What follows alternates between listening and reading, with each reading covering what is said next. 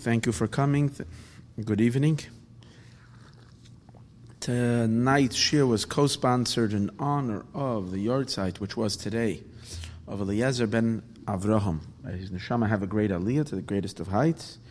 May he channel lots of brachas to his children and to his family. Much bracha, much mazel, much light. Only, only, only good things forever and ever and ever in the material and in the spiritual. Thank you for that dedication. Um, yep, that's that. Um, so this week is an exciting parsha. It's got so many mitzvahs, and let's open it up. We open up the parsha and expose its inner light that we're what we merit to have only before Mashiach comes. We merit to see so much light, so much insight, so much energy in the in the what, what, what seems to be technical or perhaps just dry halacha, we suddenly see such a godly light. That's a sign that uh, it's a time for Torah Chadasha, for the new light of Mashiach that's coming to the world, that we get to see all this insight. In any case, in, in the fifth aliyah of Pashas Ki Seitzei, the fifth aliyah, Chamishi, there is a pasuk that reads as follows. This is in chapter 23, Parak Chav Gimel, pasuk Chav Hey. It's, it says like this. Let me read it first from inside. We'll read two psukim, two verses. Verse 25 and 26, pasuk Chav Hey and pasuk Chav Vav. It says, Kisavoy bekerem reyecha. When you will come into the vineyard of your fellow. So you will come into your someone else's fellow men's vineyard. V'chalta novim, you can eat grapes. Kenafshecha, till satisfaction. Kenafshecha, um, as you desire. No, kenafshecha actually means as you desire. Savecha, until you are satiated, until you feel full. But do not put it into your vessels. Do not put it into your uh, you know, you're not, you're not allowed to take for later, but you're allowed to eat. That's one verse. Next pasuk, kisava, kisava. When you will come, become asrayacha, you will come into the field of your fellow there is standing grain. Finished grains, the grains have grown. V'katafta so you can pick kernels. You're allowed to pick kernels, biyadecha with your hand, and eat them. V'chermesh, but a sickle, loy tanuf, loy sanif, you may not raise up al kamas rayecha on the standing grain of your friend. That means you can take, you can eat, can't hoard, can't take a lot. That means you can't cut it with a sickle. You can pick and eat, both in the grapes in the vineyard of your fellow and in his field. Reading the pasuk, it almost seems we have a right to walk into anybody's field and have lunch, or at least a decent, satisfying snack. But it's not this way. So Rashi right away says to us, when we read, when you come into your friend's vineyard, this is specifically talking, b'payel hakasav medaber. The pasuk is talking about a worker a hired worker, an employee. So the employee is coming into the field, and why was he employed? To do the harvesting. So it's not just anybody walking to someone else's field. An employee who's working for his employer. And uh, so, in addition to the payment that he will get for his work that he's doing, he's allowed to eat from the, from the uh, harvest that he is harvesting, while he's working, he's allowed to eat the grapes or he's allowed to pick kernels. But he can't put it into his own, you know, basket and take it home with him. Special uh, permission that is given to him that the Torah entitles him to eat while he's working. That's the mitzvah. You're allowed to eat while you're working in your fellow's field you're allowed to eat. So in both these cases, Rashi says it in the first case, Kisavai bekerem reyacha. Rashi says bepoyel akasa medaber. the verse is speaking about a worker, and it says it also in the next pasuk when it speaks about kisavai bekamas reyacha. Rashi says afzu. This as well, bepoyel akasa medaber is talking about a worker. So the first question I want to present is the the order in the pasuk seems strange. What would be, seem to be more likely that a person would have permission as a worker to eat in his fellow's field? I would think it makes more sense that basic food that you need for, to, for living, basic uh, nutrition, that you can eat. If it's just a, a, a delightful snack, who says, we per, who says that's permitted? Something that's called pleasure eating. There is necessity, eating for necessity, and then there is pleasure eating. Grains are a necessity. A person eats grains, that's a must. Grains is, uh, is I mean, obviously, in this case, when you're walking into someone else's field and you're picking kernels, I mean, I guess the nutritional value you'll get even just by, I mean, who's going to eat raw kernels? I don't think. Uh, uh, uh, you know, unless he, he kind of roasts them. He has a little, he has a little uh, lighter with him, and he roasts the kernels as he's popping the kernels. I'm not exactly sure the technical element of eating raw kernels, but we can understand that eating that eating that kind of food is a necessity food. Going into the vineyard of your fellow, chapter 23, verse 25 and 26. Perik Chav Gimel, Pasuk Chav Hey, and Chavav. That's what we're holding. So, um, eating vineyards, so again, 23. Perik Chav Gimel, I don't know what page it is on. But if you look in Pashas Ki Seitzei, so it's in, it's in Perik Chav Gimel, chapter 23. You'll see it on the top over there, which chapters. You look inside the Chumash, you'll find it. Look for chapter 23. Oh, in Devarim, of course, in the, you have a full Chumash there in the last part of Chumash, in Devarim. There you go. Find chapter 23, Pasuk 25 and 26.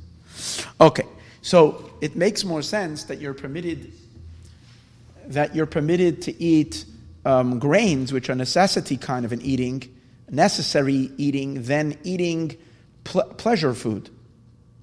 So if that would be the case, the Torah should have started with a person working in the grain fields of his fellow.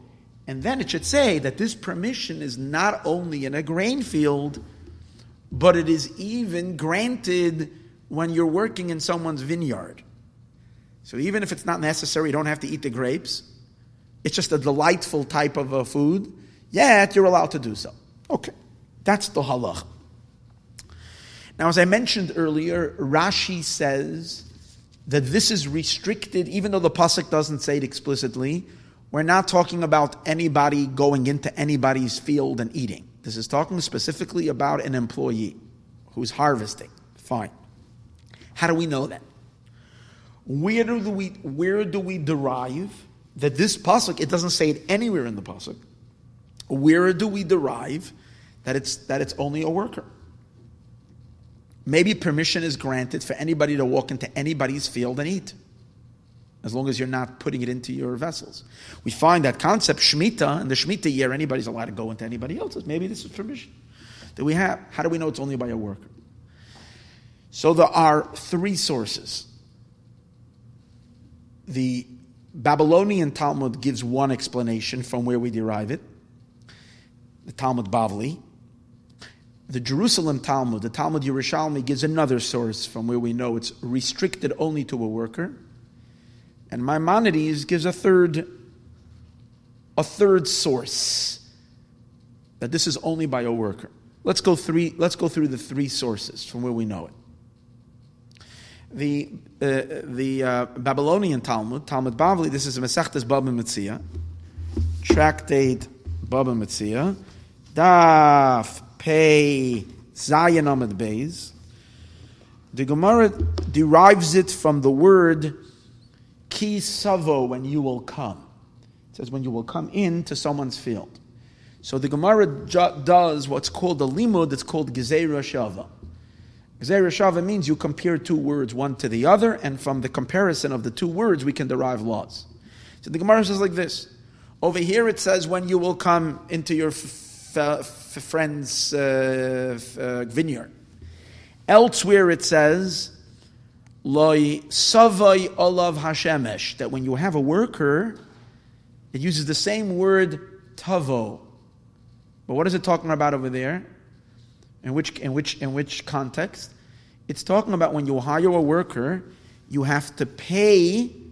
It's also this week's parsha. It's also Parshas Ki Seitzei. That when you hire a worker, you need to pay his wages, his or her wages, on the very day that they worked for you. You have that very day. I mean, the Torah gives you one period to pay them.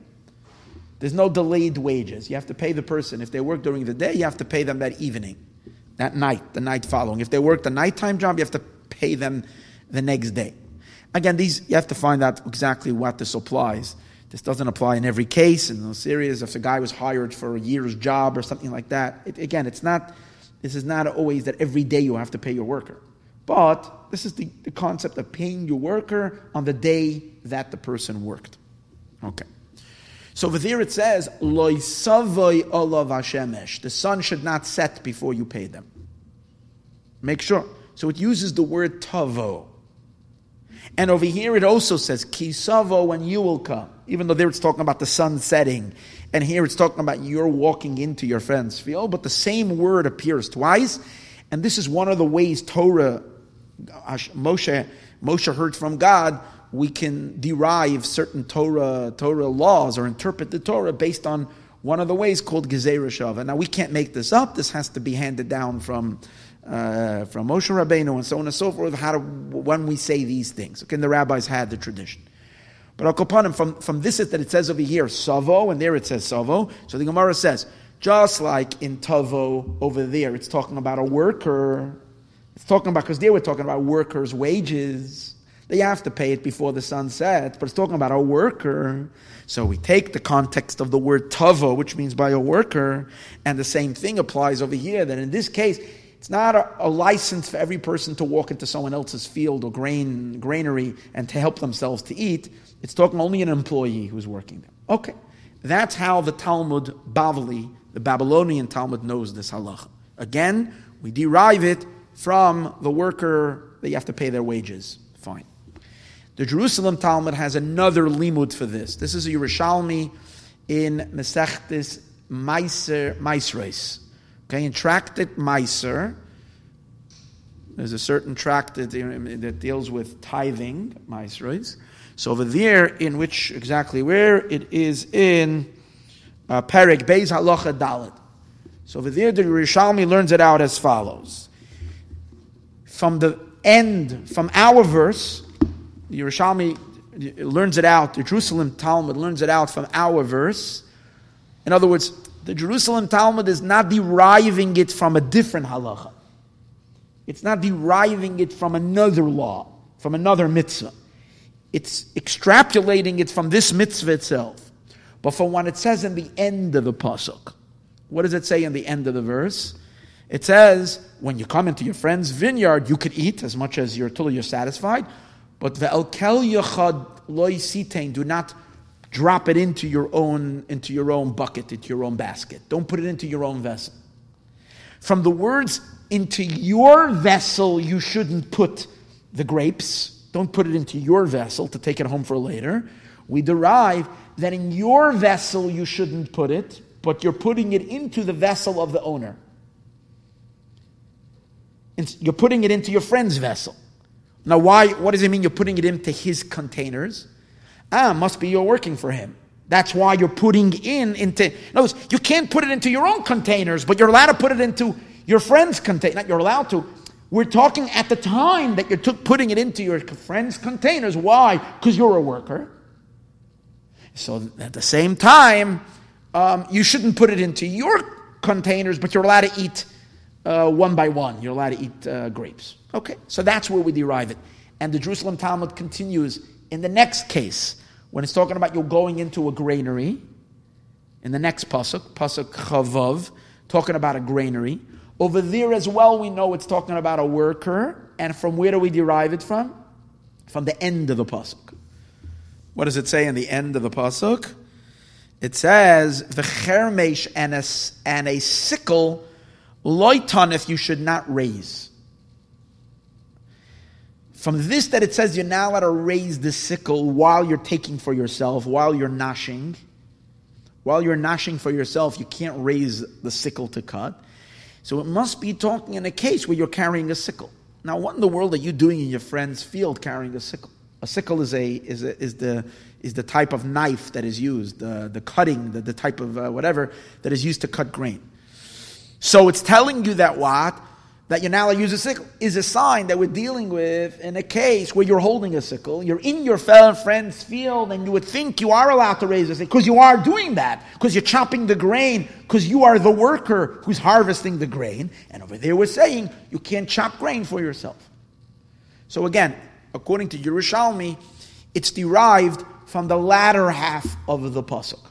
So again, Babylonian Talmud has to come on to a different mitzvah. We derive it from the pay, the, the worker's wages that you pay, and we use shava, the same word is mentioned here, word is mentioned over there. According to Yerushalmi, we learn it from the, the, the, the, the end of the pasuk. And here's the third one. The Rambam, in his laws of um, in Mishneh Torah, the Rambam over here, in the laws of Sechirus, the Rambam has the work of a, it has a whole uh, set of laws applying to a hired worker. So the Rambam says in Perek Shnei Masar, the 12th Perek, um, he, he, he, says that, uh, that a worker is allowed to eat. Shanemar, as it says, he brings the pasuk in Halacha Aleph, Kisavai bekerem reyacha, when you will come into your friend's field. Kisavai bekamas reyacha, I'm sorry, in your friend's vineyard, when you will come into your friend's standing granary.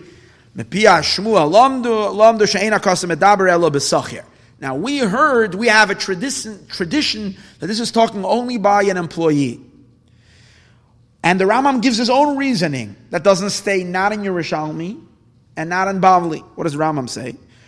Because the because if he didn't hire him, mi hitter who gives him even a right to trespass? Says, Kisave, when you will walk in there, who's, what's your business doing there? You're not allowed to walk into someone else's field, it's their place. Or become a. So the very fact that you're allowed to trespass into their place is a sign that you're, you're, you're, you're invited there, you were called, you're a worker, you have a right to be there. That's how he knows it. When you're going, Birshus Bailim, when you're permitted to go. Fine. So Rambam doesn't even need to come on to the end of the Pasuk. And he doesn't have to find the source comparing it to another place. But from the very idea itself, when you're reading the pasuk, kisave, when you will come, what are you doing there? You're doing there because you're allowed to. Why you're allowed to? Because you're a worker. Fine. Rashi, who now what is Rashi's opinion? Rashi just says it's talking about a worker, and Rashi doesn't give any source. Rashi's talking about a worker without any source. How do we know? So it seems like Rashi learns like the Rambam. That the reason why, how do we know that it's talking about a worker? Because it's self evident. Why? Because if Rashi would have understood it like the Bavli, like the Jerusalem, like the Bavli that we're talking, that we derive it from, comparing it to somewhere else, Rashi would have brought. He doesn't bring one, Rashi doesn't bring Gezerah Shava at all, doesn't give you a hint to it. If Rashi is at least thinking you're going to learn it out from the end of the pasuk, where it says you're now allowed to lift the sickle, or don't put it into your vessels, don't put it into your containers. From there, we know that you're allowed to. Then Rashi should have at least hinted to with the word vigomer. Whenever Rashi wants you to read the rest of the pasuk, whenever he's giving a comment and he's expecting you to read the whole verse, he writes the words and he writes vigomer. Vigomer means and etc. and the re and the rest of the pasuk. Since Rashi doesn't write the goimer and the rest of the pasuk is a sign that from the words itself, kisavai Rashi derives it. That would seem like Rashi is of the very much leaning to what the Rambam is saying. Same idea, even though Rashi lived before the Rambam, but the same idea that the reason why. Um, um, from where do we derive it? It's simple because it says kisavai, and what are you doing there if you're not a worker? Fine, very good. So, based on what we just said, it would seem like these three have an argument just from where we derive it. But when we look a little deeper, first halachically, and then we're going to get to, to, to something very, very powerful regarding to our lives in general and uh, all the guaranteed good that we're guaranteed in our lives in general, and also particularly the time that we're living in right now as we are entering into Mashiach's days. This is very exciting. But first, let's break the halacha down a little better, and once we understand it from its more essential halachic element, then we'll figure out what, what, how this impacts each and every one of us personally in our lives.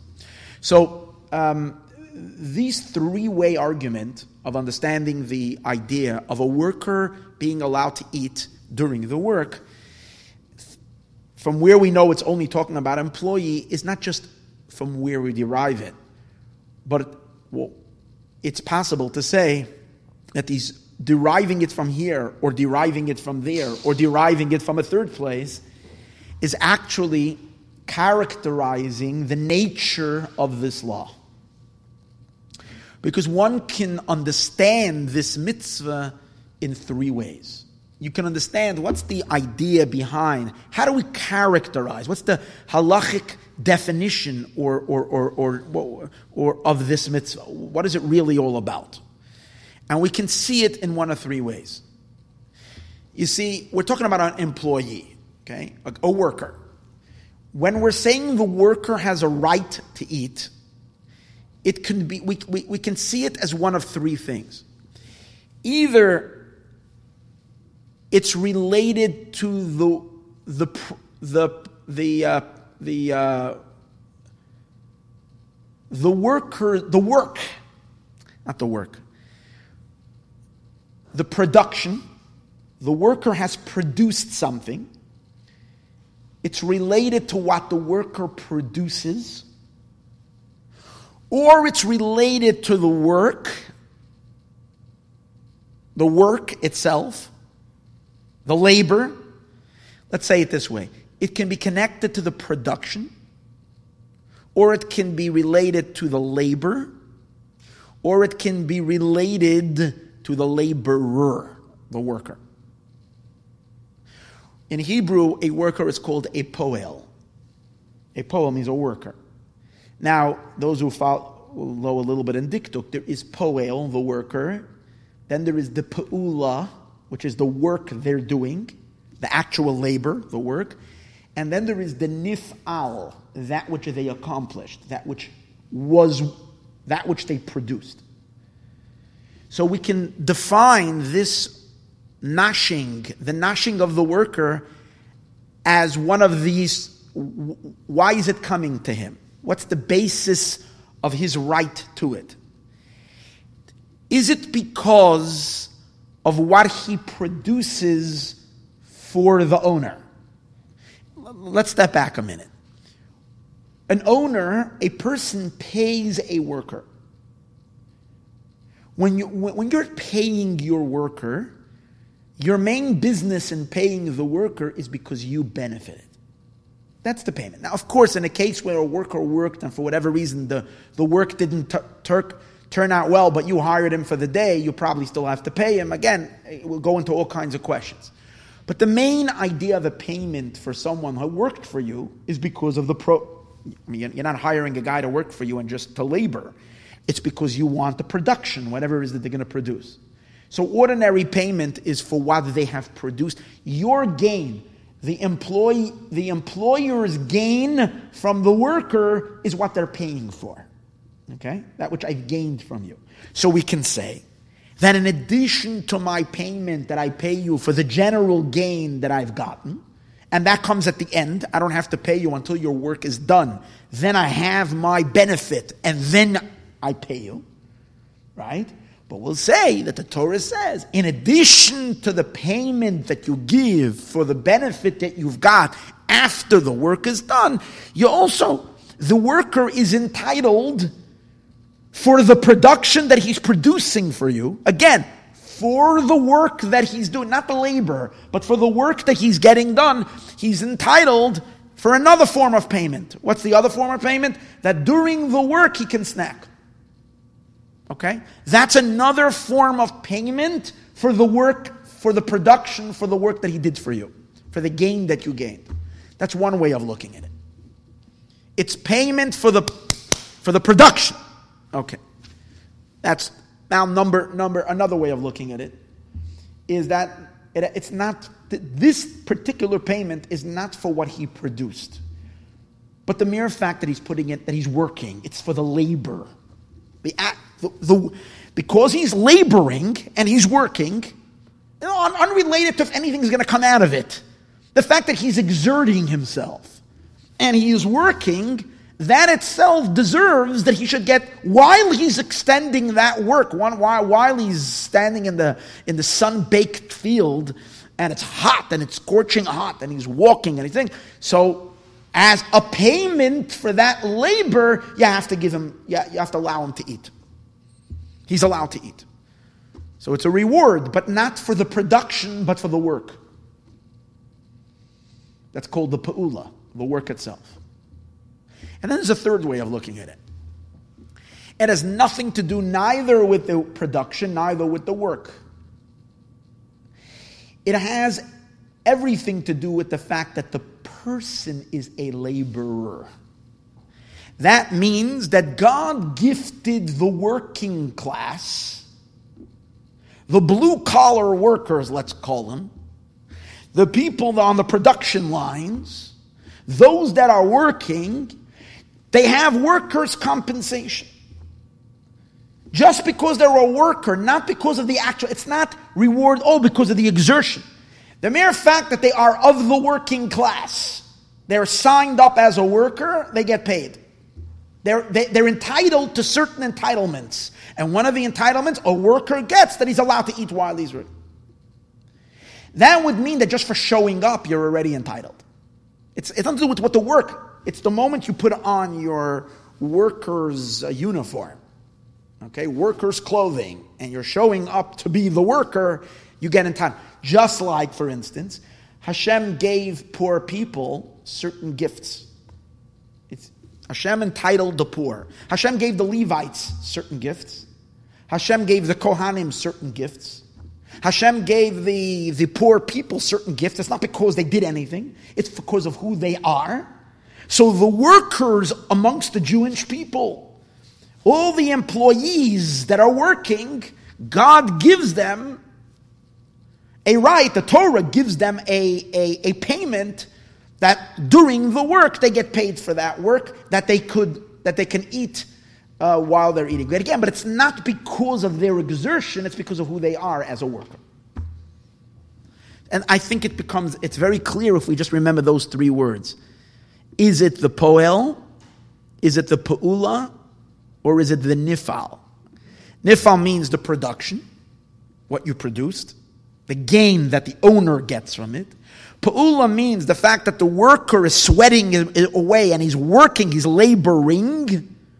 Or is it the poel? Is it because of who you are that you're from the working class? You're entitled to a payment.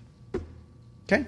So these are th- these are are, and we'll soon see that these three different approaches, Jerusalem Talmud, Bavli, uh, and Rambam, it's not just an argument from where we learn it out, but it's, it's actually characterizing the payment differently.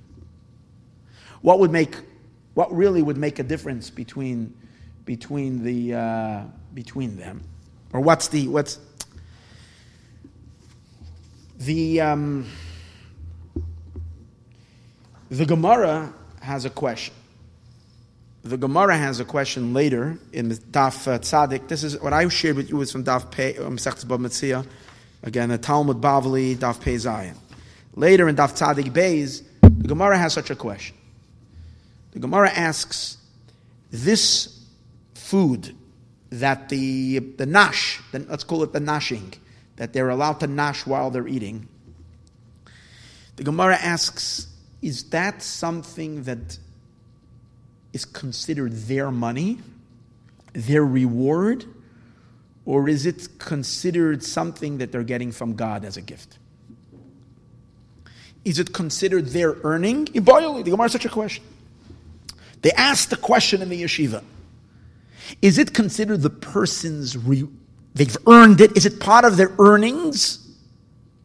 Or is it a gift that Hashem is giving them. And the Gemara says, what's the nafkamina? Again, the Gemara is wondering, what's the difference? It's just a hypothetical question.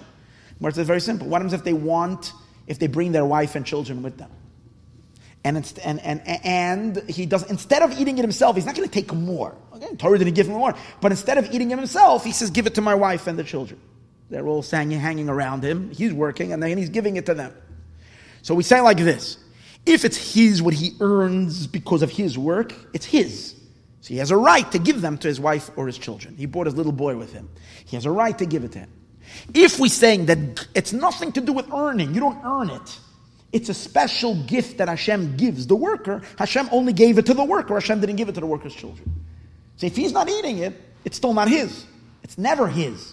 He's, the Torah is giving him permission to eat. He can't give it to his, his wife. He can't give it to the kids. This his payment he can give to whoever he spend his money on his wife and his children. That's no problem. But his his his his um the actual food as he's getting. That's what the Gemara says the difference. Now, let's take a look at the three different possibilities that we discussed earlier. Why, what's the essence? What's the reasoning in the payment? Why the, why, which we said it's possible. What, what, how do we understand being paid over here? If we understand the payment as being, if we understand the payment, as we said earlier, as related to what they produced, production, what they produced, that there's two types of payment for your production. One that you get paid in the end, and then you get an extra payment for what you're producing while you're producing it that you can eat. Then it makes a lot of sense to say that what? That this is considered regular earnings. And if it's regular earnings, it means it's your earnings. You own it. And then you can give it to your wife or children or so on and so forth. It's yours. If we're going to say on the other extreme that what? that it's not because of what you're producing and it's not even because of your labor. It's a gift that God, that it's, it's, a, it's a right, let's put it this way, it's a right that's given to the working class because you're a laborer, just because you're a worker, and, and, and they have this right that's given to them, then obviously it's not considered a payment. It's what? It's a gift that God has given, just like God gave gifts, as I said earlier. Hashem gave gifts to the poor. Hashem gifted the workers with a special gift that while they're working, they have a right to eat from the grains or the, or the things. So we understand that if we learn in one way, again, one way that we're learning that it's a, a, um, a, a, a, it's for the production, it's definitely considered earnings. If we're saying it's because of who you are as a worker, that's considered definitely a gift from God. However, if we say it's because of the actual exertion, the labor, the labor itself that you're laboring, then we can look at it both ways. Then we can say like this. Either we can say that um, it's considered an earning, reward, you've earned it. And how do you earn it? Two things. Your payment that the guy is paying you the payment that the guy is going to give me, the check at the end of the day, my paycheck is coming for the production, not for my labor. That's coming for my production. Now, in addition to my production, I get compensated for the actual labor itself, unrelated to what I produce, the actual work and exertion. And what's my earning for my work or my exertion? My earnings for that is that I can eat while I'm doing it. That's one way of looking at it. Or we can say that what? You're getting paid for your labor that you're paying, but it's not considered an earning. It's not that the, the owner owes it to you. Doesn't owe it to you for your because he only has to pay you for what you produce, not for your work. You, of course, you need to exert in order to produce. That's your problem. If you can produce without working, if you can, you know, snap your fingers and get the work, show up to work and sit down on the side and just get angels to come and do it for you, like it says within in Ish Chassid that we say Motzei Shabbos. This person had to build the whole palace, and Eliyahu Anavi came, whatever, and then all the angels came, and they Ish Chassid Haya, and they built the palace, and everything was great. So if you can get the, the, someone, the angels, to come and do it for you, and the job is done, the guy has to pay you. The paycheck still has to be paid, even if you didn't work. The fact that you have to work for this guy, it's not his problem. That means he's not, out, and it's not considered an earning, the labor. It's a technical thing. Oh, God, the Ebershter, gives you a gift for the work that you've worked, for the labor. Because you're working, it's not because you are a worker. It's not because Hashem is compensating the worker, the working's class. Hashem is compensating laborer for the labor. But it's Hashem giving it to you. So again, in this case, if we're saying, then it can go two ways. Okay? So now, we'll, now let's take a look at the three, at the Yerushalmi, at the Bavli, and at the Rambam, and see which way, which path each one is taking. The Yerushalmi that says we derive it from what it says in, the, in Jerusalem Talmud, where it says we derive it from what it says in the end of the pasuk that when you're collecting, when you're taking it, um, don't put it into your into your into your vessels, into your containers. We learn out from here that we're talking in a time. What does the Jerusalem Talmud say? It's, it's at the time that you're putting into his vessels. You shouldn't take into your own vessels, but you're allowed to eat. So from the Jerusalem Talmud, it, it implies it's we're dealing with the actual work and the actual gain that you're giving for the guy. You're putting it into his vessels. You're putting it into his vessels. You can put it into his vessels. You're allowed to eat. Don't put it into your own vessel, but you're allowed to eat. So we're talking at the time that you're being productive. So from the Jerusalem Talmud, it implies that the, that, that the, the nature of this gift, the nature of the gift is because of what we call the nifal. The nifal because, because of the production, what you've produced. On the production line, you've produced something. You're putting it into his fields. You're raising a sickle over his things. You're cutting down his wheat. He's getting cut wheat. He's getting cut grain. So it would imply that that's the root of this mitzvah. The Babylonian Talmud, which the Babylonian Talmud derives it from the mitzvah, where we compare it to the wages that are given to, to a person who's there, you have to pay him on the day. So here's an interesting thing. The mitzvah of payment, I said earlier, why does a person pay wages? You pay wages because of what you gained. That's your main reason why you pay a wage, is because you gained. You came to work for me, I gained, I have to pay you. Not because you labored, because I. But this added mitzvah that you have to pay the worker on the very day that he worked. And you can't wait till next week or even two days from now. You have to pay him on that very day. Over there, the Torah says a reason. What's the reason? The Torah says because the worker worked so hard for you that sometimes he even risked his life for you. Why? Because he climbed up on a high tree while he was picking or whatever, and he, and God forbid, he could have fallen down. And he risked so much, he's putting, and therefore, why? Because he's hoping for the payment. He's doing it because he needs the money. And therefore, you're not allowed to delay his payment. So, particularly regarding paying the person on time, the Torah wants you to step out of your gain and is thinking about the fact what thinking about the laborer's labor. He's hanging from a tree. He's working day and night. He's being scorched by the sun. His labor, his effort that he's putting in. You see that emphasized in that pasuk very strongly. Not the nifal, but the pu'ula. The pu'ula, what he's doing, how much he risked in doing it, how difficult it was for him, how hard it was, the exertion that he exerted himself.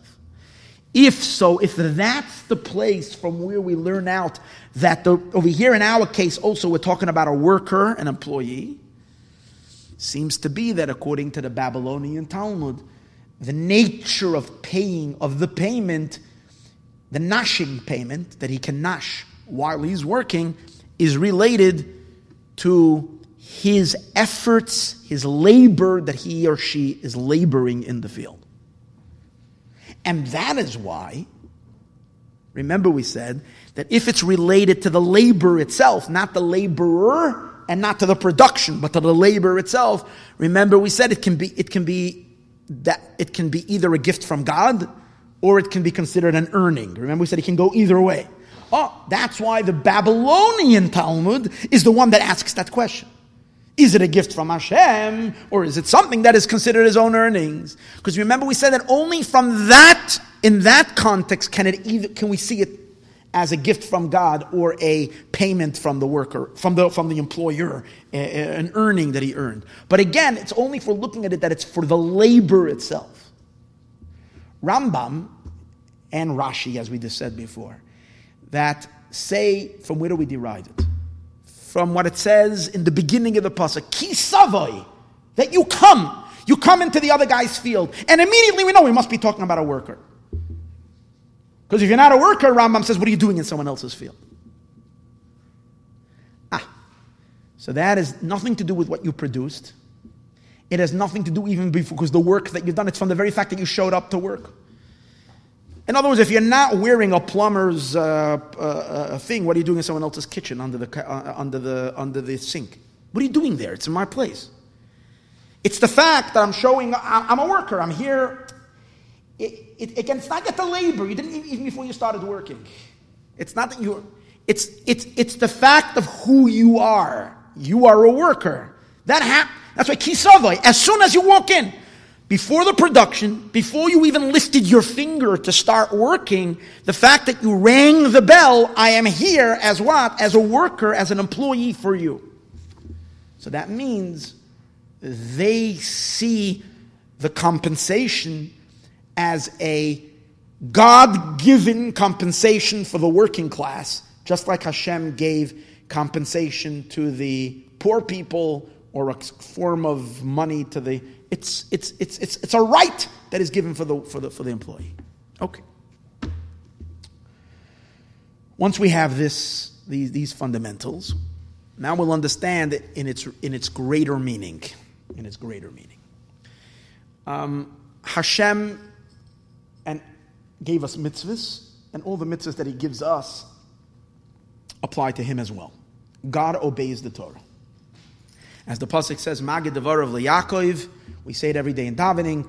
God relates His words, His things to His to Yaakov, to Jacob, chukav u'mishpatav, His statutes and His uh, uh, rules uh, that apply to Him. He shares with Israel. The Israel, He gives it to the Jewish people. That means that Hashem keeps the Torah and Hashem keeps the obligations that He, obli- he, he, that he obligates us by. So obviously, who are the workers? So we're here in this world. We're hired in Hashem's vineyard. We're hired in Hashem's granary, and we're here to do work. And we know that for the work that we do, Hashem pays. We know one of the one of the principles in Jewish faith is that we know we will get paid for everything we've done. There is the concept of schar va'onesh, reward and punishment, and reward means payment. But we also know that the payment is due after the work is over. That's why the sages tell us schar, mitzvah b'hai alma leka, the rewards for mitzvahs, for Torah, Torah study and mitzvahs we don't receive in this current world we receive it in the next world because the workday is not over until we had a whole class on that. How does God delay it to later? Doesn't He have to pay right away? Uh, we once on Parshas Ki Seitzei a couple of years ago, we had a whole discussion on that. But today we're learning about something else. Today we're learning not about that payment. That's payment. That's your wages. Hashem is going to give us wages. But there's another thing, and that is the nashing that we're allowed to nash while we're getting while we're doing the work. And that means that God has to provide everything that we need. That's the nashing that we do while we're doing the work. It's not good enough for Hashem to say, well, I'll give you to in the end. A worker has to be able to feed from the work that he's doing. Now, what are, what's the work we're doing? We're working with the materials of this world, so we need to have some of those materials. During the time that we're doing the work, we need to have some of that material. So, this is really referring to to a concept that the Rambam describes in Hilchus Tshuva, where Rambam describes that all the blessings that are discussed in the Torah, which speak about material wealth and blessings, like most, most common is Parshas Bechukosai. In Parshas Bechukosai, you have right in the beginning of the, of, of Bechukosai, if you will go in my statues, I will give you rain in the, the right time, and you'll have blessings and blessings and blessings. Another place where we have those blessings was a few years ago, a few weeks ago, Parshas Akev. Akev Tishma'in, if you, as a, as a result of you listening to the mitzvahs, I will give so, so, so, so, so, so, all the, all the, all the material blessings. So Rambam is very bothered by that. Because Rambam was a big philosopher and a thinker, and Rambam was very unsatisfied that serving God is going to ev- eventually result in, in, in, in having, uh, in having physical comforts and physical blessings, material things. Rambam felt that it, that's very cheap. That's not, that's not a reward. The Rambam definitely was not looking forward for just being wealthy. For that, right? The idea of reward, according to Rambam, is spiritual reward. And that is to experience God, to know God, to experience Hashem. That's the ultimate pleasure of pleasures. So Rambam describes the rewards for mitzvahs is not in, not in this world, not when our souls are occupying bodies. The reward for our, our mitzvahs is when the soul detaches from the body and it goes into a spiritual plane, as we know, called Gan Eden, the Garden of Eden or paradise. And in those places, in, in the afterlife, the soul experiences exhilarating pleasure that goes on and on and on. And Rambam says, I can't explain that to you. We can't think. People that are a flesh of blood, people that are uh, inhabiting physical bodies, can't conceive this type of a pleasure. We have no clue, but the Rambam says one thing I can tell you, it's worth dying for. That's it. That's what we do. We die for it. We leave this world and we go into that endless experience of pleasure. So the Rambam, once the Rambam establishes that in, in the laws of tshuva, Rambam has a whole chapter on that. Once the Rambam, the Rambam then is bothered, but I don't understand. So how come the Torah seems to be? The, if you look in Chumash, you're not going to find one expression of spiritual reward to the soul. How come there is nothing about that? All the reward that God promises is only physical material rewards rains and affluence and a lot of sh- cattle and your animals will have so many sheep and your grains will be plenty and the food will be and, you'll, so, and your enemies will be defeated and you will so much all there is material blessings there is not a word not a mention not even one mention of spiritual things so Rambam therefore goes on to explain hold on that we need to understand what the root of the material blessing is. We need to appreciate the meaning of the physical blessings. The material physical blessings, the Rambam says, is not meant as wages, it's not payment. All the material blessings that Hashem gives us is meant only to make life burdensome the opposite, burdenless. To make life burdenless. And once you have no burdens or headacheless, whatever, problemless. So when you have no problems, you have no headaches, and you have no anxiety and stress in your life, what is that going to give you? That is going to give you the opportunity to do the things that are necessary to acquire the, ple- the world to come. The world to come, one can only access through Torah and mitzvahs. A whole lot of mitzvahs and a whole lot of Torah brings a person into the spiritual bliss. That's the way it is. There's no other way to get to it without Torah, without mitzvahs. Problem is that our lives are so, because we need to make a living, and physical material necessities that we need are so hard to, to, to achieve and to get. So we spend, people spend 90% of their lives pursuing material matters, just making a living, just putting, just being a, putting bread and butter for their, for their children, for their families.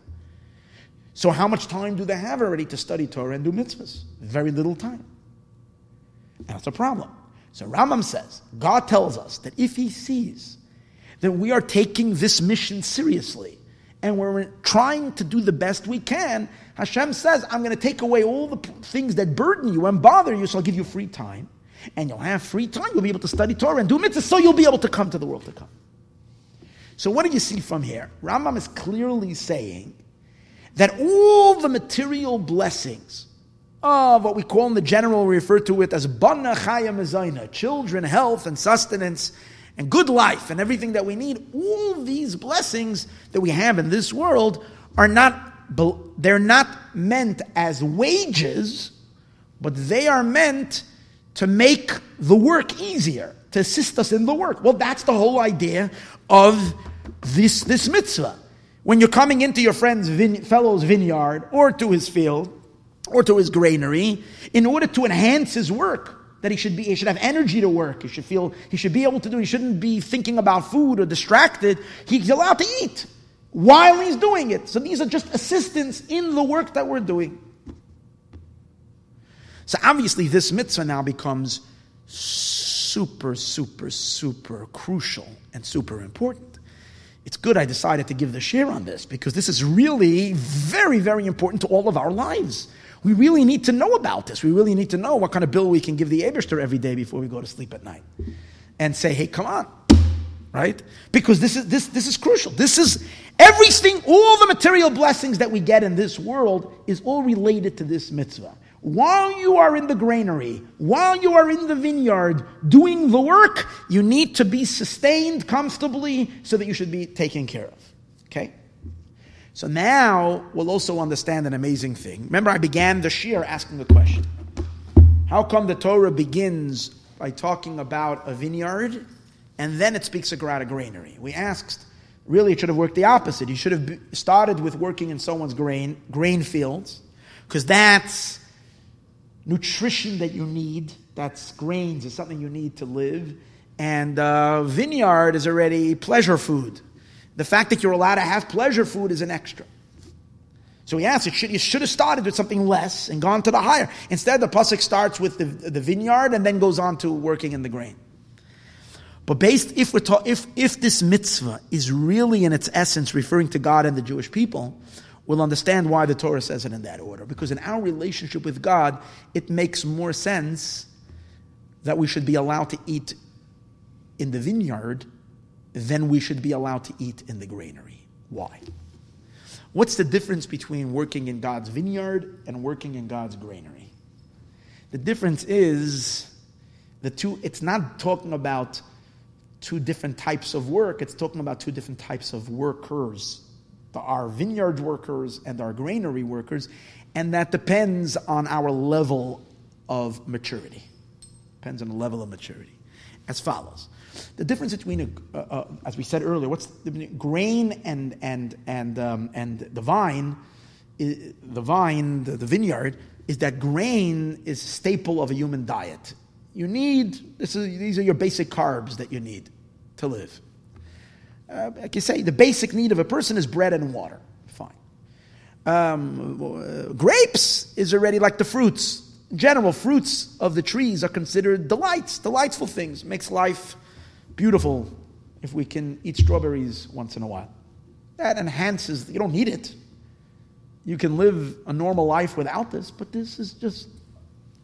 So, in terms of a person's service, a person can be living his life in service to God and feel like they're in a granary, or working their life during their entire life and serving Hashem and Torah and mitzvahs and feel that they're in a vineyard.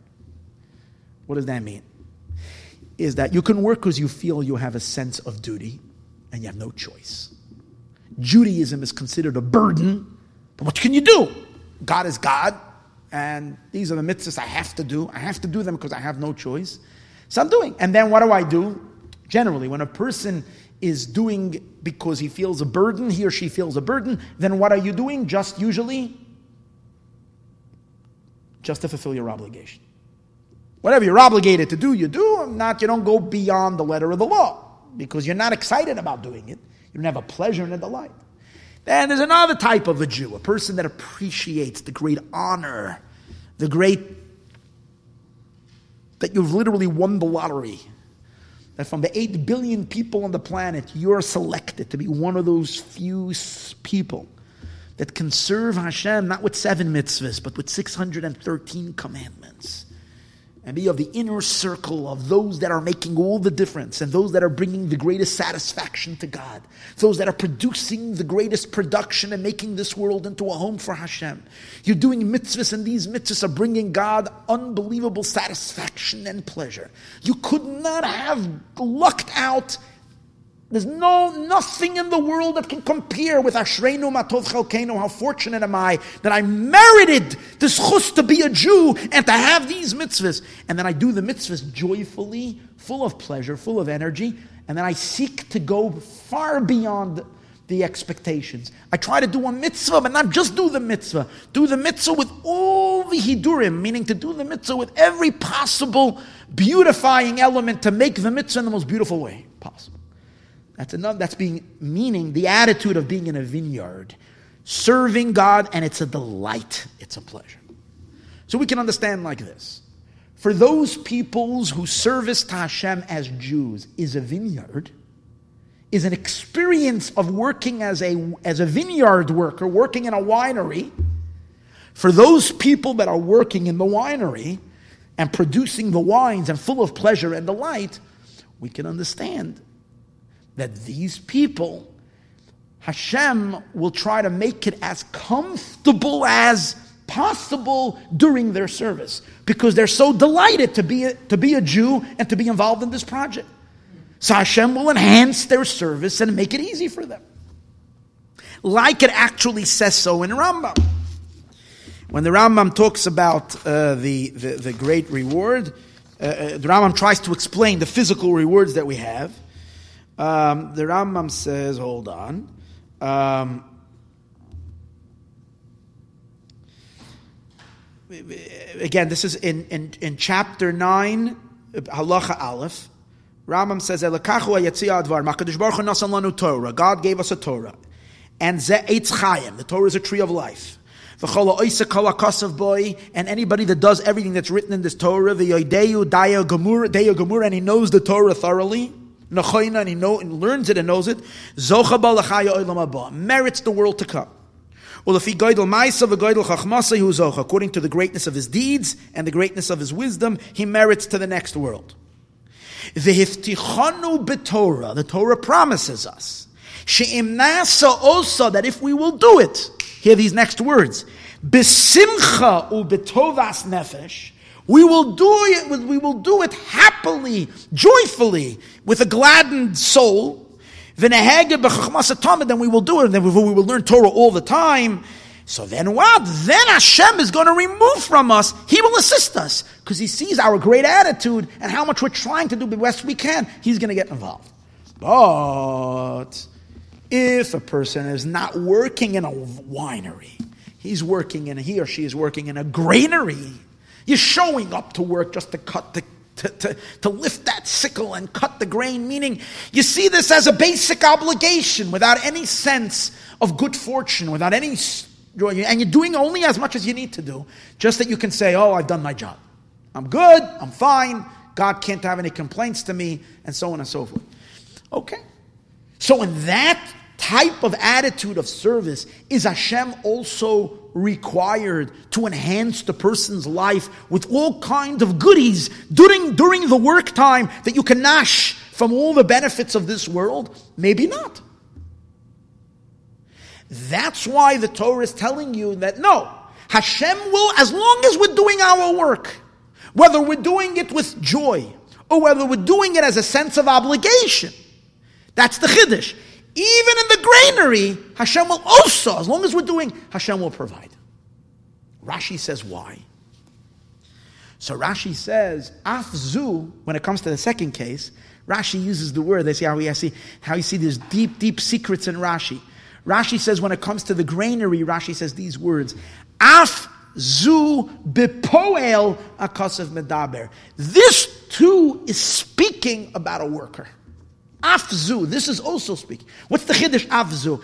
That even in this kind of a worker, even someone who's, who's, who's, who, who, who, whose Yiddishkeit is difficult and hard, that, that person as well will merit this, this special mitzvah of Hashem to give us what we need so that we can live our lives comfortably and do the work. But why? Why? Well, why does the person deserve, in addition to the wages, they get everything they need while they're working? So Rashi is hinting it to by saying that this person afzu bepoyel because this person is also a laborer. And what does that mean? So that will take us back to what we said before that Rashi and Rambam learn you're entitled to this gift just because of who you are, that you are a laborer. To understand what that means. So let's see how the three applications that we have above. Remember, we said there's three ways of looking at this reward apply to Hashem's relationship with us. Remember, we said one way is that it is reward for what we have produced. The other one is it is for the exertion that we exert, for the labor that we're putting in. And the third one is for who we are, a laborer. And we're going to see that the deepest element is being a laborer. And let's understand what that means. So here the Rebbe says like this. I mean, what I'm telling, sharing you is an amazing sikha from the Rebbe. See, Chalal Tzadikim, you should know that when they want to bring blessings to the Jewish people and avert bad decrees, negative decrees, and bring the biggest blessings to the world, they couch it in the Torah that they teach. Why? Because the Rameir of Premishlan, one of the great Hasidic rabbis, used to always do it.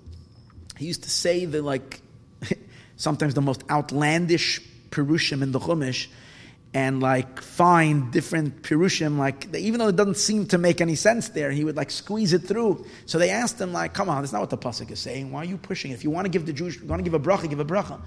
So he says, because it's a halacha. The halacha says that if you're, when a, when a child sees his father that is acting maybe not so halachically, so a child is not allowed to tell his father, disrespectfully, you're doing something wrong.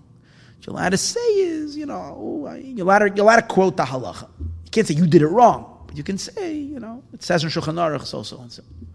So Rameir Premishlan said that when the Abishter needs a reminder that there are certain halachas that he has to be held accountable to, the, the tzaddik, that's what the tzaddik does. He just tells, this is, he says, this is what it says in the Chumash. So this is, this is, this is what the tzaddikim do. So in this talk, the Rebbe gives the Abishter such obligations, it's unbelievable.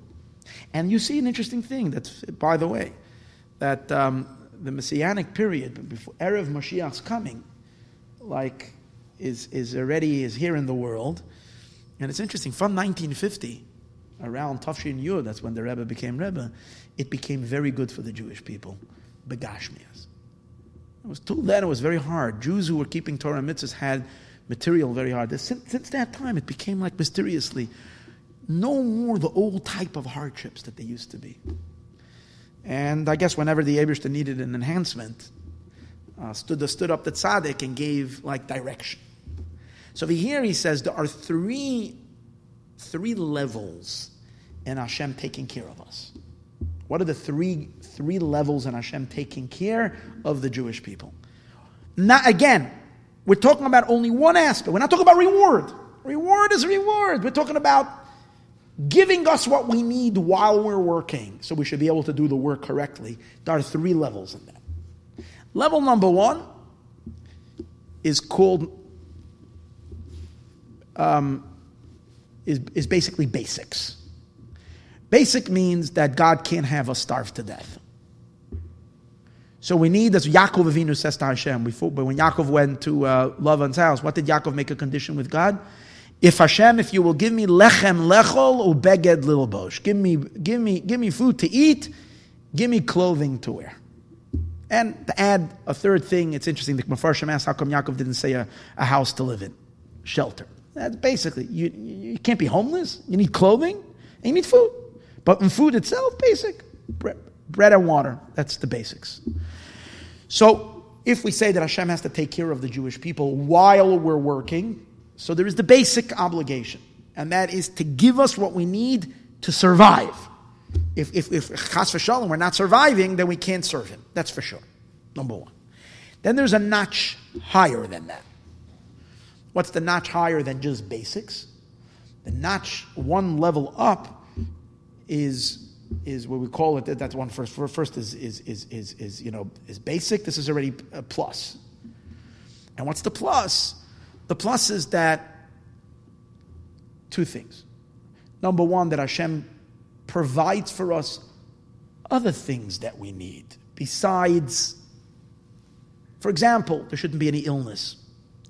Person is if there's chas v'shalom, there's a, there's illness in the family and so on and so forth it's very disturbing.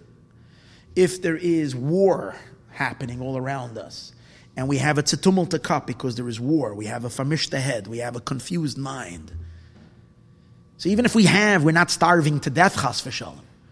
We have our basic needs, we can live. But if there is war, or there is hunger, or there is things like that, so there needs to be peace and tranquility, and there needs to be that everybody's healthy, and so these are it's what we call Hashem adds the perks. There's more things to be added. But there's another part to the plus. The plus also means that he provides it not just naturally, but also supernaturally. That if miracles are needed to provide to provide us with comfort so that we should be able to work without any, any headaches, miracles will also happen. So everybody can attest, especially nowadays when miracles are happening much more than ever in history. We can all attest in our lives. There are times that you feel like Hashem is working with you very naturally. I definitely see it in my life. Times when you kind of feel like you're stuck in like this, this, this realm of like you have to like really go through all the natural means in order to, to, to, to accomplish something. And then there are times you see like the like like like these waves of miracles come rolling in, and this happened, that happened, you happened to me, didn't expect it, and bang, bang, bang. And usually these like these these like I mean, if we, if we merit, we have like a little, a little, a little, um, a little uh, uh, a unit of time in which it's like, like not just one miracle happens, many miracles happen. And it's beautiful when that happens. That's stage number two. Again, it's not just basic food and, and, and, and clothing, it's also other things that we need. And he provides, and even if it's, it's not just within, within natural means, even, even supernatural things. That's second, that's the that's the second stage. And then there is the third level. What's the third level? The third level is what the Rambam describes is going to be after Mashiach comes. That's something that we haven't seen yet. It's only going to be after Mashiach comes. By the way, according to the Rambam, this is just another point, and this is important. According to the Rambam, the entire Messianic era and all the blessings that are going to be during the days of Mashiach are all not yet reward. According to the Rambam, the Mashiach era is the ultimate of what we had discussed earlier. What did we discuss earlier? That in order that we should be able to serve Hashem without any problems, if we don't have any headaches at all, and everything is taken care of, and we're able to serve, then we're able to do mitzvahs. The Rambam says the main observance of mitzvahs, according to the Rambam, is going to be after Mashiach comes.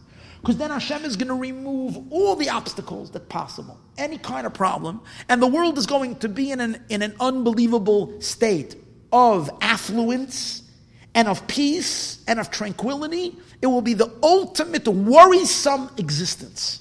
And then we're going to be able to study Torah without any interference and be able to do mitzvahs wholeheartedly because there won't be any, any distraction and then, as a result of the mitzvahs that we're going to do after Mashiach comes, in that carefree time, we're going to merit, according to Rambam, the next stage, which according to Rambam is the souls go away from bodies. According to the Rambam, the souls will leave bodies, go to, go, go to Gan Eden, and that will be the final stage.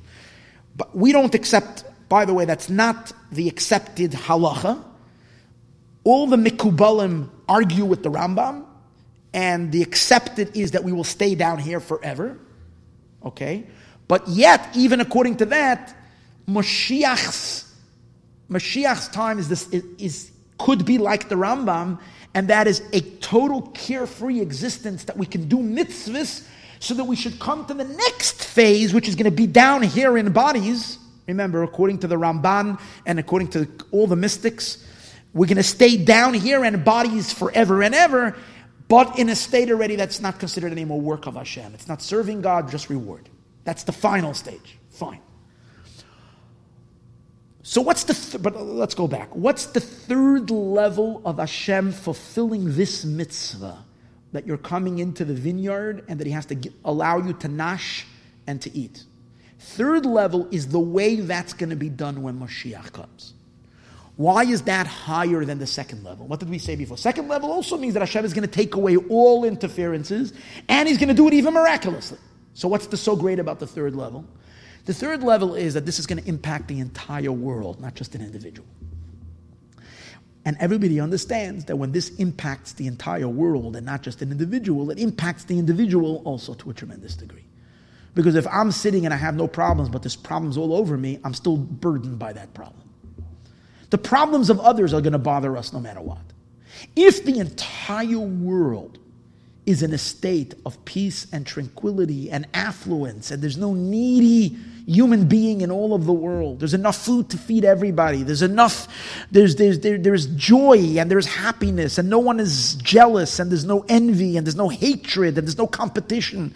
And the world is living in such peace and utopian harmony we can understand that the entire human race will be elevated, especially the Jewish people, as Rambam says. We're not going to have any distractions. All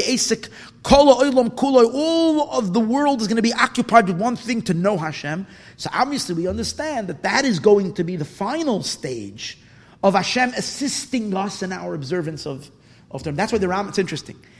After the Rambam describes that if we learn Torah and do mitzvahs and do our part, Hashem is going to take away all of our problems to allow us to dedicate ourselves to Yiddishkeit. The Rambam continues, and the Rambam says, and that's the reason why all the Chachamim, all the wise men, and all the great people all aspire to Mashiach. Everybody was waiting because we were waiting for the time that we shouldn't have any problems. Hold it. Rambam just described that at the time that we're serving Hashem, we're going to have those blessings already. And yet the Rambam says that everybody's waiting for Mashiach. Is a sign that as much as that could be fulfilled in our days, it's not compared to the way it's going to be when Mashiach comes. That's going to be its ultimate fulfillment of this mitzvah. You hear what's going on over here? This is awesome.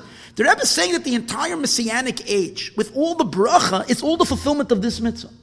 It's the fulfillment of the mitzvah that an employee has to, I'm sorry, an employer has to assist his employee to be able to do the work without a headache, that he can eat and have what he needs. So that's the ultimate fulfillment of it. Now, these three stages of the Abishter providing for us while we're doing the work is dependent on what? What is it dependent? Well, it's dependent on our service, our level of service. So let's go back to what we said. Remember I spoke before about there's someone in a vineyard and there's someone in a, the, the, the guy who's working. If our service to Hashem is bare minimum, that means we feel like this is a burden and we just want to execute and fulfill our obligation and everything. I've given my miser, I've done my tenth, I I can't have any complaints to me. I set time for Torah study every day. I go daven three times a day in shul. I, you know, take care of my children's tuitions, pay my bills, do my duties, fine, and I'm done.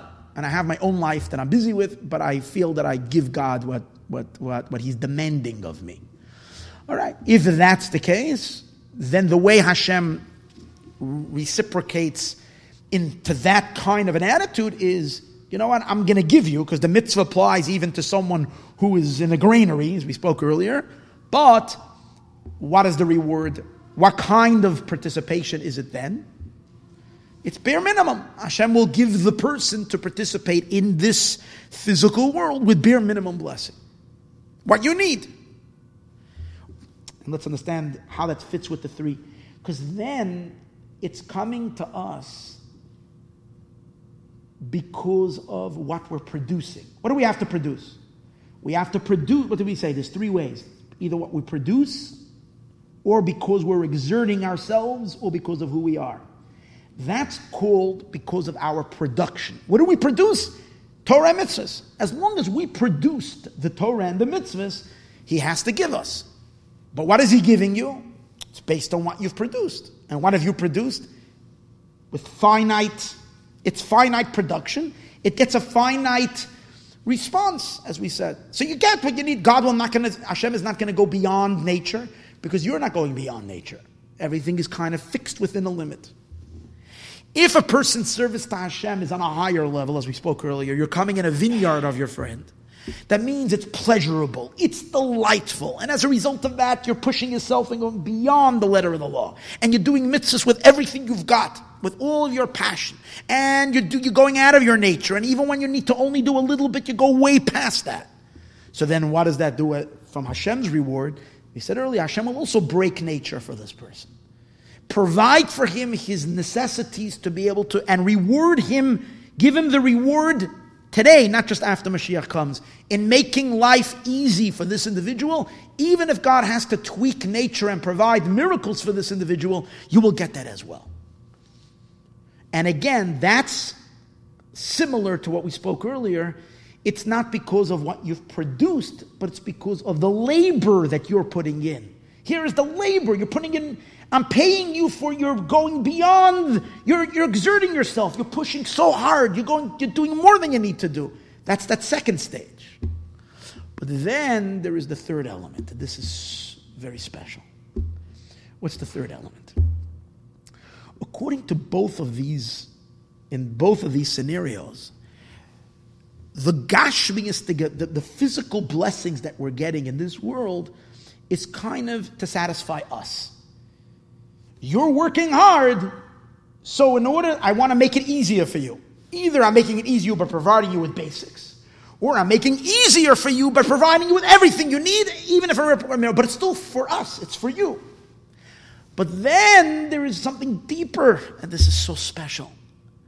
And that is no, no, no, God is not giving it to you for you. You need to have all these gashmiyastiga blessings, all these material blessings, it's needed not it's not given to you as a reward or as it's necessary for the work itself. Now what do I mean for the work itself? In order for a Jew's work, what you are working sh- should be on the highest level possible. If I have even the slightest bit of distraction in my head because I'm worried about this. I'll give you a simple example. How many of us could daven a full davening from Mah Tovu until Aleinu without any, any distracting thoughts? Who can do that? Most of the thoughts is, oh, I gotta call him. I gotta he call this. I have this. I have to take care of that. I have to take care of that. I have to, this, this, this. Uh, all these. So our service is not a complete service. We're, we're davening, but we're not 100% there you can't give your, your, your, your, you can't give your Torah study your 100% of your brain because your brain is scattered. In order for the service itself to be the utmost, purest, holiest, godliest kind of service, the avodas Hashem of a Jew requires a Jew that doesn't have a person, a human being that, that is completely worryless. Obviously, I'm not saying that God doesn't have tremendous pleasure from the struggle. There's a whole shiur that we can give, total opposite of what I'm saying right now. That the whole meaning and value of all your services only when you have a million headaches and all kinds of distractions and only a little bit. That's a gullus shiur, but we're learning now a Mashiach shiur. So we're finished with that already. We've done that. 2,000 years of that, we should never ever give a shiur about that again. Done. Finished. We're now marching forward. We're, we're, we're, we're, moving into a time when when Hashem wants us to serve Him, as we spoke two weeks ago, out of wealth, but without any distractions, without any headaches, without any concern. But it's not about us.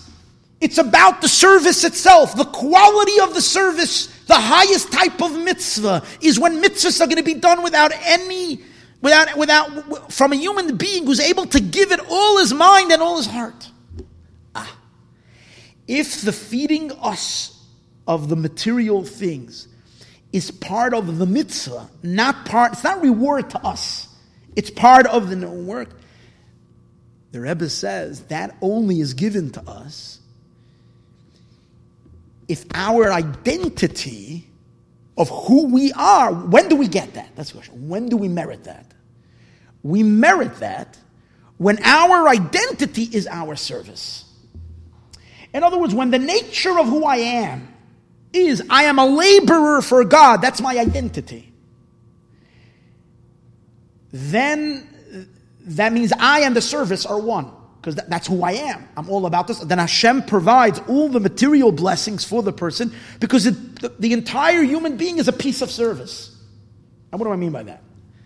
The sages say a very interesting thing. Ani nivresi l'shamesh eskoni. I was created to serve my Creator.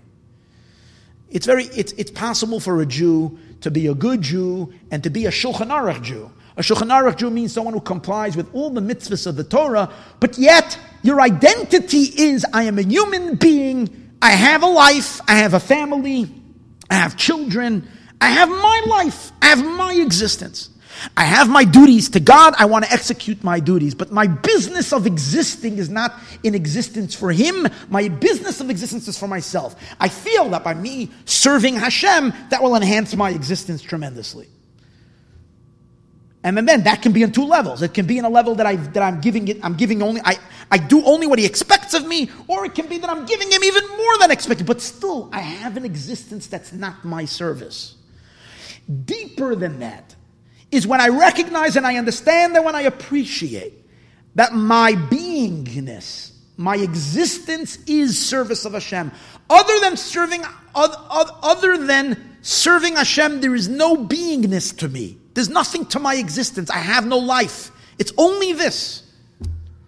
Ah, if your, your existence is your service, all the good and all the wealth is not enough. Hashem provides and provides because the more He provides, the richer, the more beautiful, the more delightful, the purer, the holier the service will be. When is that going to be that way? When are we all going to live that way? When Mashiach comes. Because what does the Rambam say about when Mashiach will come? Lo yehe, hear these words of Rambam. Lo yehe esik kolo oilam kuloi elo ladas Hashem bolvad. Rambam says in the days of Mashiach, mankind will not have any other business other than knowing God. You know what that means? Mankind. That means no one will have an identity other than knowing Hashem and serving Him. That's the Messianic age. That's what we're waiting for.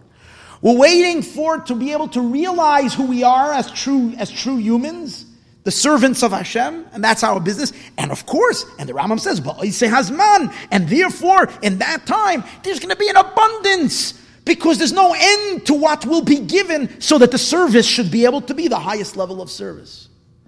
That's the meaning of the third approach. What did we say? It's not because of what you produced you as being you and you produced, it's not because of your labor, but it's because of who you are. You are a worker. This is your identity. If this is your identity, then Hashem gives you a gift that He takes care of all your needs. But to what degree does He take care of all your needs? On the level of Moshiach. Infinite goodness and infinite delight. That's what Rashi is hinting to.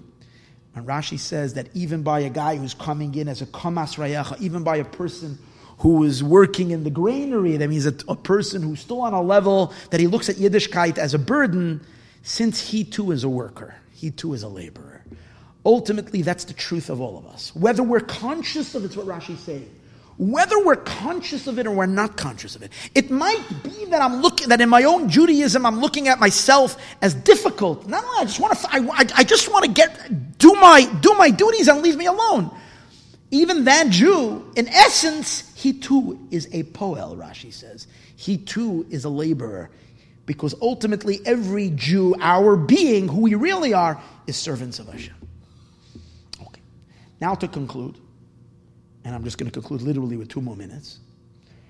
To conclude all of this and say, to take this one step deeper, is that re- the reward that we're talking about over here, that we get while we're eating, while we're working, that we can eat, we're not to- on a little bit more of a refined level. We're not talking about the physical, material things that we get. We're not talking about that I have comforts in my life and so on. But we're talking about another kind of a reward. And that is the pleasure that we get from the service itself, but it's our pleasure. And let me explain that. When you are coming into your fellow's vineyard means this Hashem's vineyard. And we know that what? That we're in Hashem's vineyard. We're providing God with the greatest of pleasure. Mitzvahs are Hashem's sensation. Every mitzvah you do creates an infinite sensation and delight by God. That's just the way it is. Now, there is two ways. There is, there, there is the idea that it's Hashem's pleasure, and fine. But then there is, the, and, and really we're supposed to do it. Why are we doing mitzvahs? Why are we doing mitzvahs? To give Him pleasure. That's the ultimate. But here's the thing can you join in that pleasure? What's the, let me explain. Whose vineyard is it? Uh, let me explain this a little better. Whose vineyard? It's Hashem's vineyard. If Hashem's vineyard means it's His grapes. His grapes means the mitzvahs that you are doing is His grapes. He finds pleasure in them. Now the question is, can you participate in that pleasure that God is having? I'm not talking about you having your pleasure. Can you have pleasure from the fact that God has pleasure while you're doing the work? Ah, so we're talking about a whole different story over here. We're not just talking about, you know, we're not talking about good food, comforts, comfortable home to live in. Talking about delighting in the divine delight. Hashem allows us to participate in His pleasure, and that itself is on two levels.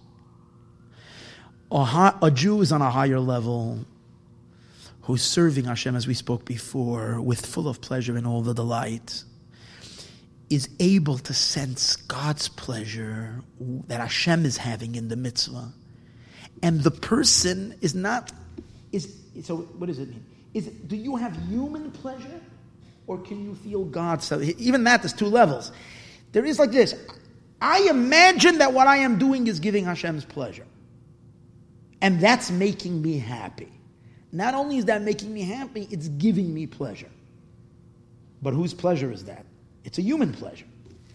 The fact that God has pleasure is giving me pleasure. But here we're talking about something else the person rises to a point that the pleasure that Hashem has, he senses. You see what we're saying over here? God's grapes, he's nibbling off Hashem's grapes. The pleasurable, that the mitzvahs which are Hashem's pleasure, now you're participating in that pleasure itself. How do you see that you're actually experiencing Hashem's pleasure? Because the pasuk says, "Ve'el kel titain." Don't put it into your kalim. Don't put it into your vessels. You know what it means? Don't put it into your vessels. God's pleasure is not vessable. You don't have vessels. We don't have vessels to experience His pleasure. He's infinite. He's Ein Sof. So the pasuk is saying, El Kelircha, into your vessels, into your containers, don't put this because this, we're dealing with a pleasure that is not possible for any creature or being to ever experience. If that's the case, how are you eating it? That's the chiddush of the pasuk. That even though we're talking about the pleasure of God that is not diluted, if it's diluted, then you can put it into your kalim, into your vessels. It's not diluted. It's the pleasure of Hashem as it truly is, yet, v'chalta, you can eat. Eat meaning that tzaddikim and a person who's devoted to God gets the gets somehow to pass through his neshama. The pleasure of Hashem himself passes, not just passes in a manner that it's hovering over you, you can eat it. Eat it means it becomes part of your flesh at the same time that it's something that it's something that's not containable in your containers. El it's in your con- in your containers. It's not containable. Yet, in some impossible way, you're able to pleasure to find pleasure in Hashem's pleasure, and that can become your pleasure. Those are for people that what that are serving God with pleasure and delight. But then there are the other Jews. Let's go back who are coming into their friend's granary who to them Yiddishkeit is not one an exercise of pleasure, but it's an exercise of what? Of surrender. I'm surrendering to God as this awesome, mighty master and king, and I'm surrendering. I'm, I'm, I'm doing it out of duty. Oh, kisava, you're coming, become asrayacha. Kama means standing grain. Now, the word standing represents exaltedness, heights. Because if you're serving Hashem like a simple servant, out of a sense of God's transcendence, of Hashem's master, of Hashem's exaltedness, of Hashem's kingship, that's very high. That's exalted. That's called kamas reyecha. That's the roimamus. That's the exaltation of God that is higher and higher and higher. So over here it doesn't say, over here it doesn't say, va'achalta, you will eat. Because this level of divine transcendence, of God's exaltedness, it's not possible for us to be able to internalize it. We can't eat it. But the katafto melilois, you can still pick that. You, that transcend that sense of awe and greatness of God's true transcendence. You can pick them with the katafta says you can grab it melilois biyadecha with your hands. That means that it that that that pure divine transcendence actually enters into your avoda, into your service, and impacts your actions of your hands and your feet that you're doing. You can't, when you're dealing with the divine pleasure of mitzvahs and we're dealing with tzaddikim who are serving with the attitude of this is delightful and this is pleasurable to God, that, that in some mysterious way, we're able to draw that down to go through our system and even internalize it and even be able to eat it. But there is something very special with the simple service of a simple person whose service to Hashem is with a complete obeying, obedience, surrender, and a submission. They are connecting to Hashem in a manner of exaltedness. Because it's exalted, you can't eat it. But you could tap into that awe that, and it's not human awe, it's Hashem's transcendence and greatness, and it's actually being grabbed, meaning v'katafta biyodecha. It's influencing your hands, that your actions that you are doing are not human actions, rather, they are human actions driven and inspired with the true energy of the kamas rayecha, of Hashem's true transcendence. It's actually influencing your actions themselves are being it's it's as if God himself would be doing that service with the self-awareness of how great he is. That's being captured in your actions. And that's awesome and this is what we're talking about the difference between these two mitzvahs so whatever it is if we're dealing on a more in a deeper more inner world or we're dealing with the, the, the Hashem's obligations to take care of us. Either way, we are now holding in the time when we've completed all the work and we're ready all to enter into the stage. When we recognize and, un- and appreciate and understand that there's nothing else to our lives but to serve Him, Hashem on His part realizes that our existence will be so much more enhanced and His service will be so much greater when He will take care of us in the way that he promised he will take care of us when Mashiach will come. So if we can get that done today, why should we wait for tomorrow? So we all ask and say to Hashem, we are ready and ready and ready now.